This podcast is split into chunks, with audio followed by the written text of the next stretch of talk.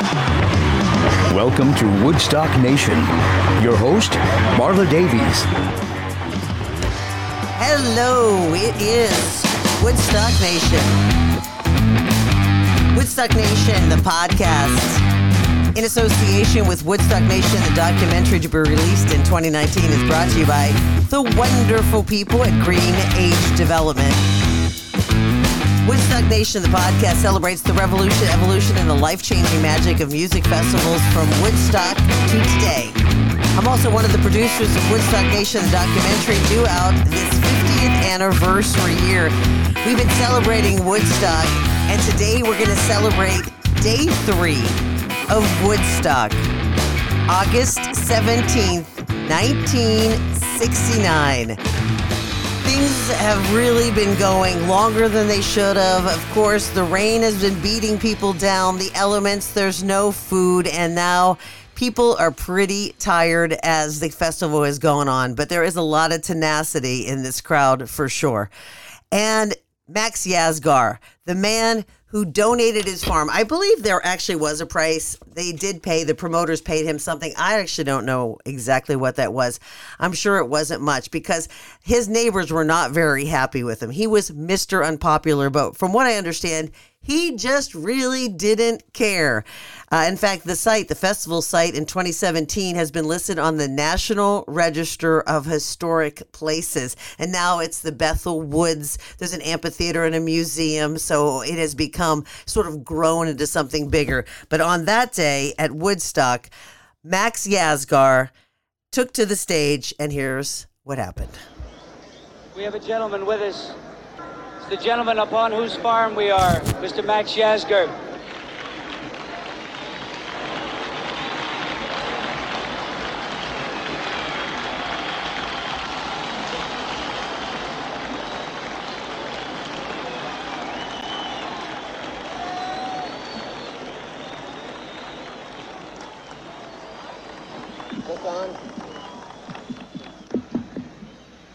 I'm a farmer.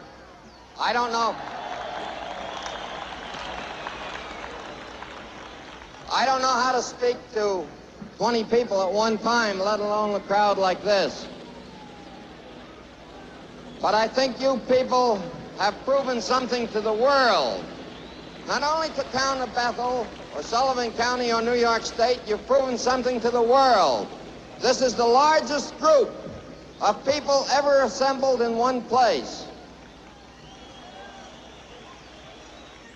We have had no idea that there would be this size group. And because of that, you've had quite a few inconveniences as far as water and food and so forth. Your producers have done a mammoth job to see that you're taken care of. They enjoy a vote of thanks.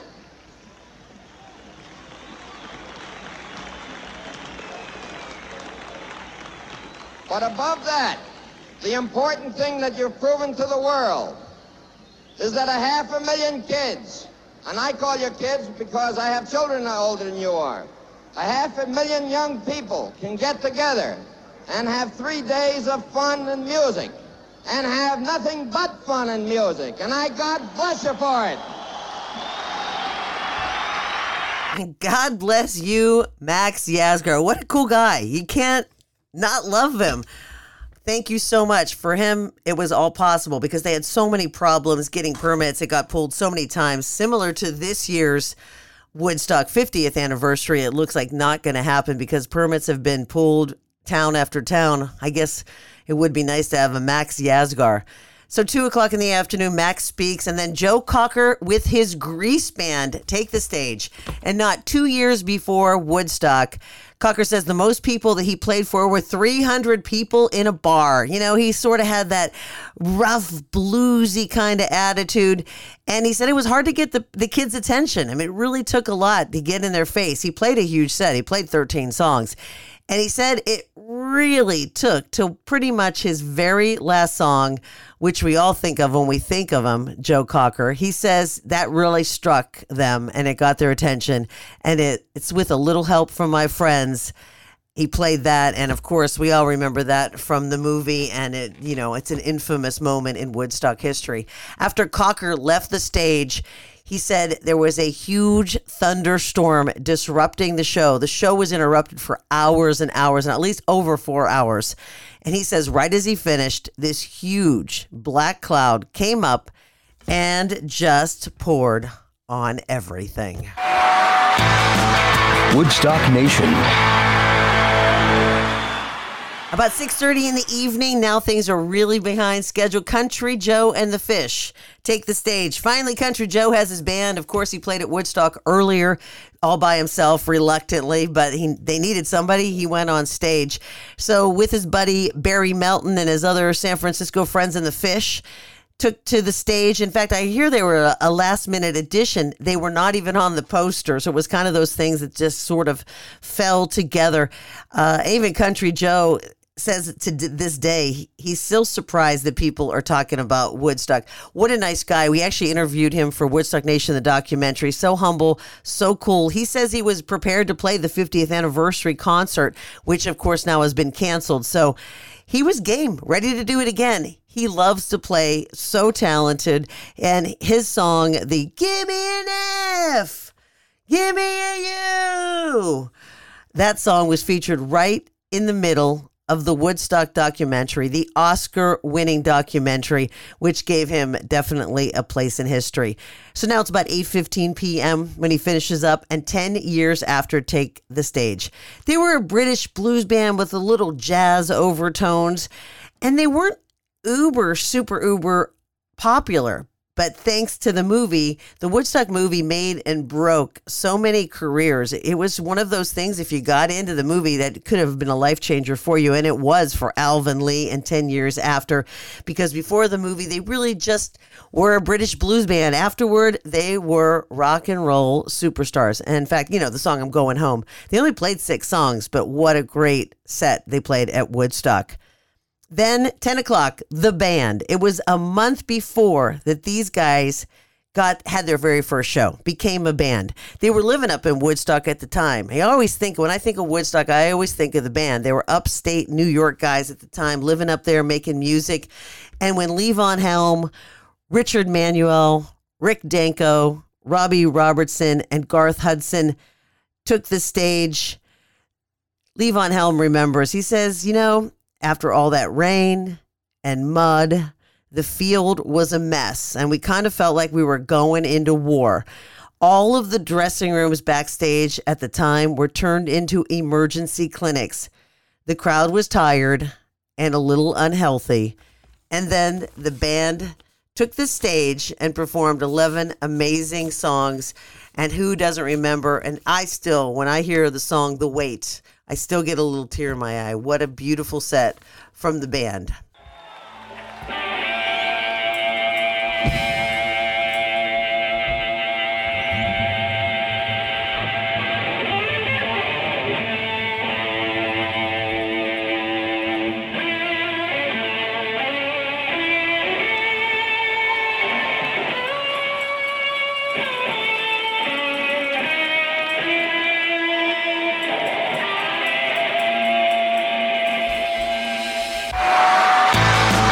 Woodstock Nation. It's now midnight. Johnny Winter takes the stage for an electric 65 minutes of sheer shredding rock and roll. Played six songs. His brother Edgar Winter joined him for three of those. Ended the set with Johnny B. Goode the music just keeps on pounding through. I just that's what I love about Woodstock. It still boggles my mind. You just can't imagine a festival where they're playing in the middle of the night. Of course, people are sleeping during the show and God only knows what. It's 1:30 in the morning. It's blood, sweat and tears time. They were at the top of their game when they played Woodstock. They made $12,000. And that was a lot in 1969 and apparently they never did see a dime. That's what they were going to get paid. They're coming off their 1969 Grammy for Album of the Year.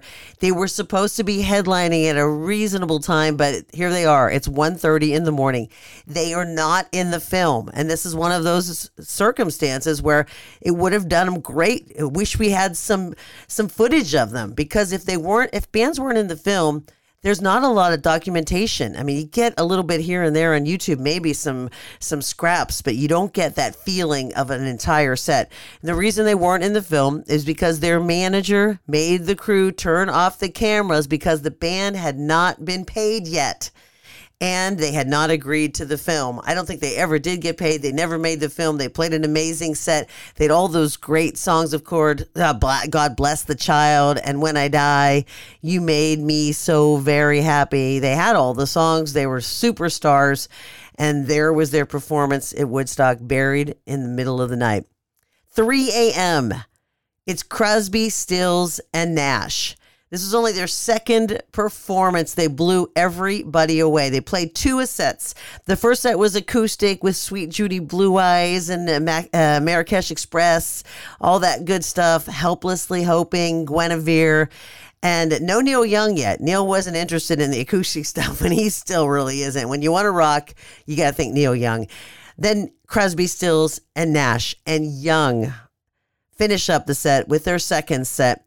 Mr. Soul and you had Long Time Gone and all that good stuff. And also some wooden ships in there, the encore, just beautiful. And Crosby, Stills, and Nash, one of the most remarkable performers at Woodstock. Paul Butterfield Blues Band, Chicago blues man, great harmonica player. They came on at six in the morning. The crowd is starting to clear out. It's six in the morning, Monday morning it's kind of the end. People people had lives to go back to, back to school, back to work. It's been a weekend of lots of music, too much rain, too much dope, too little food. People are tired, and a lot of people just started to, to leave during that Paul Butterfield Blues performance. And then about 7:30 in the morning, Sha Na Na took the stage. They got in the movie, and this is they can thank Jimi Hendrix for this. They got in the movie because the crew was getting ready for Hendrix, and there they were, set up and ready to go. And then here comes this crazy New York band, Sha Na Na. There's been a lot of talk about that. How did they get in? This set. It just doesn't seem like they fit. They were close by. They must have just one of those lucky things they got here in the show and at the hop was in the film. So they got in the film too. Everything was going golden for this band, or should I say gold lame. They wore gold lame suits on stage and leather jackets, and their hair was greased back. Uh, and of course, Jocko was there, still around, great sense of humor. He said after the set, a guy came up to him and said, You know, I woke up and I thought I was on some sort of bad acid trip. That's really. Uh, that's really not a compliment. Maybe it is. What the heck, right? So this is just the craziest lineup, right? Sha Na Na into Jimi Hendrix. Jimi Hendrix. And this is really where history is made. In fact, someone said, you know, you can ask anybody if they went to Woodstock, but you got to ask them, did you go to Woodstock and did you see Hendrix? And it's one of those questions I think to myself, I think, gosh, if I had gone to Woodstock, would I have had the tenacity to stay until the end? Would I have waited for Hendrix or would I have been thinking to myself, what do you think you would have done? You know, would you have been like, I got to go back to work. I, you know, I'm tired or, you know, what kind of person would you have been? I'd like to believe that I was the kind of person that would have said, no, you know what? I'm going to blow work off today. I'm going to call in sick and I'm going to stay here and watch Hendrix. Hendrix, the Gypsy Sun and Rainbows band, sort of a ragtag band he had to pull together for this show. Mitch Mitchell on drums, bassist Billy Cox, and guitarist Larry Lee performing with Jimi Hendrix. Jimi Hendrix was paid the most amount of money, and I'm assuming he did get paid because he's in the movie. So I'm hoping he got paid. Hendrix, at this point, of course, there was a half a million people at Woodstock. Now there's a dwindling amount of people, less than 200,000, and there's mixed reports on that. It could have even been less than that. Jimi's just playing along. He doesn't care. And you've seen some of the pictures, you see the film and you see the field and you see it's a mess. So this is about 10 songs in. And we are starting to get a little version of Voodoo Child Slight Return. And this is something from the 40th anniversary concert from Conrad Oberg.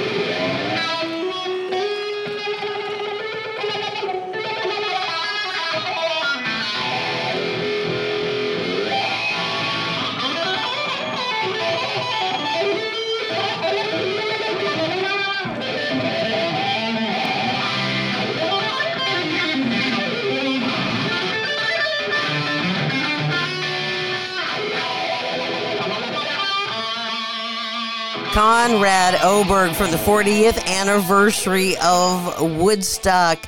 The 15 year old said he always wanted to play at Woodstock, and he finally had his chance at the 40th anniversary.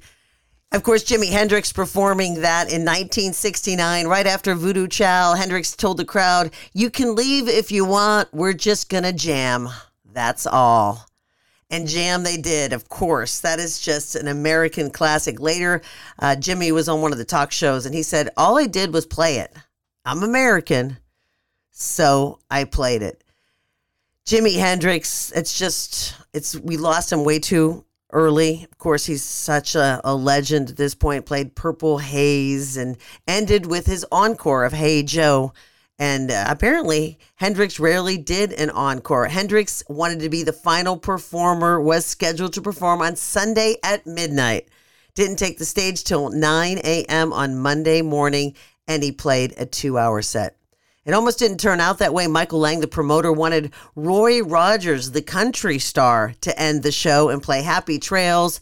And Roy said, I don't know, just didn't want to do it. So I think we had a finer ending with Mr. Jimi Hendrix, and that ends our retrospective and look back at Woodstock, the three days, which was a little longer than three, and what happened on those monumental three days of Woodstock. I'm Marla Davies, and I'm one of the producers for Woodstock Nation. Woodstock Nation is a documentary that features the evolution and revolution life changing magic of music festivals from Woodstock to today. Music festivals still so magical, still so strong, and really Woodstock. It wasn't an official starting point, but it sure is what a highlight from 50 years ago. Woodstock Nation, the podcast, is in association with Woodstock Nation, the documentary, to be released in 2019 and brought to you by the wonderful people at Green Age Development we will talk to you again next week with lots of festival fun and Woodstock shenanigans. So we'll talk to you then. Peace. Peace, love, and thanks for being part of the tribe. From Marla Davies and everyone here at Woodstock Nation. Tune in, turn on next week.